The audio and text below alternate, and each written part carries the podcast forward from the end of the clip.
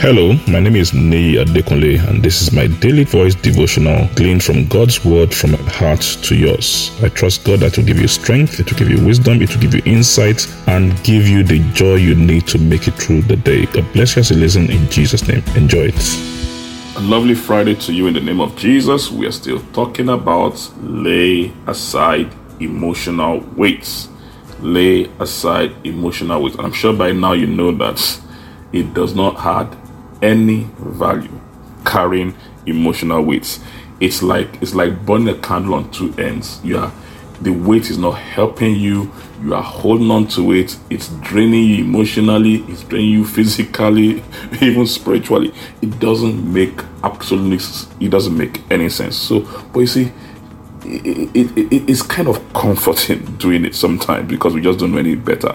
Because you think in doing that you're actually you are actually trying to resolve but not necessarily. There's a way God wants us to handle it, but it's important we know that the first thing we want to do is not to carry the weight, physical, emotional, or anyhow just laid aside.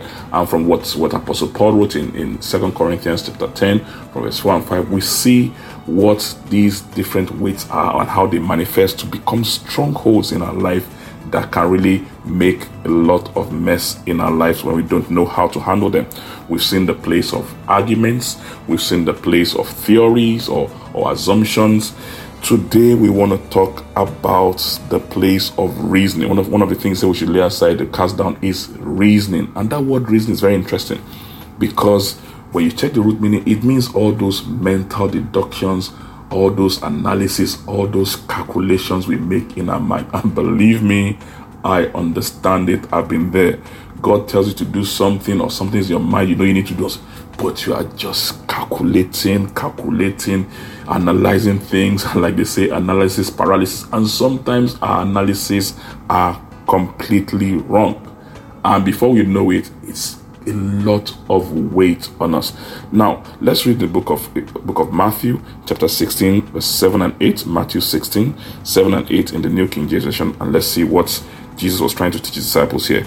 And they reasoned among themselves, saying, It is because we have taken no bread. But Jesus, being aware of it, said to them, O you of little faith, why do you reason among yourselves because you have brought no bread? So Jesus had made a statement about the, the leaven of the Pharisees to his disciples, and they thought, when they thought about the statement and all that, their analysis, they analyzed it, and the analysis came to the point that the the reason he's saying this is because we did not hold bread. Jesus said, Yes, your analysis is good that you can analyze, but your analysis is based on the wrong information. It is wrong to come to this conclusion based on what I've said. And that is the problem with a lot of us. And when we come to these conclusions, we carry weight. So they were feeling guilty after this analysis, and the analysis was wrong. And you see, that's why the Bible says, just, you know, God says, book of Isaiah, come let us reason together. Reason, analyze things in line with the word of God. You see, when we begin to analyze and analyze, you know, you know, another story is, is when, when, when Moses sent the children of Israel, to, you know, Joshua, Caleb, and rest of them to go and spy the land. They went into the land and believe me, what they saw was true. They saw the Anakites there, they saw this, they saw that. But you see, by the time they began to analyze based on the problems in their own spirits, it became a mess and God could not work with them. That weight weighed them down and killed all of them in the wilderness. I pray for you in the name of Jesus that you will not reason the wrong way, that your analysis will not paralyze you in line with what God has decided and destined for you this year in the name of Jesus. But your analysis, your reasoning will be in line with the word of God and race you speedily towards your destiny in Jesus' name. God bless you. Enjoy your weekend. I'm sure the word you heard today has been a blessing to you. The way we maximize God's word, the effect of God's word in our life is by putting it into practice and by sharing it with others.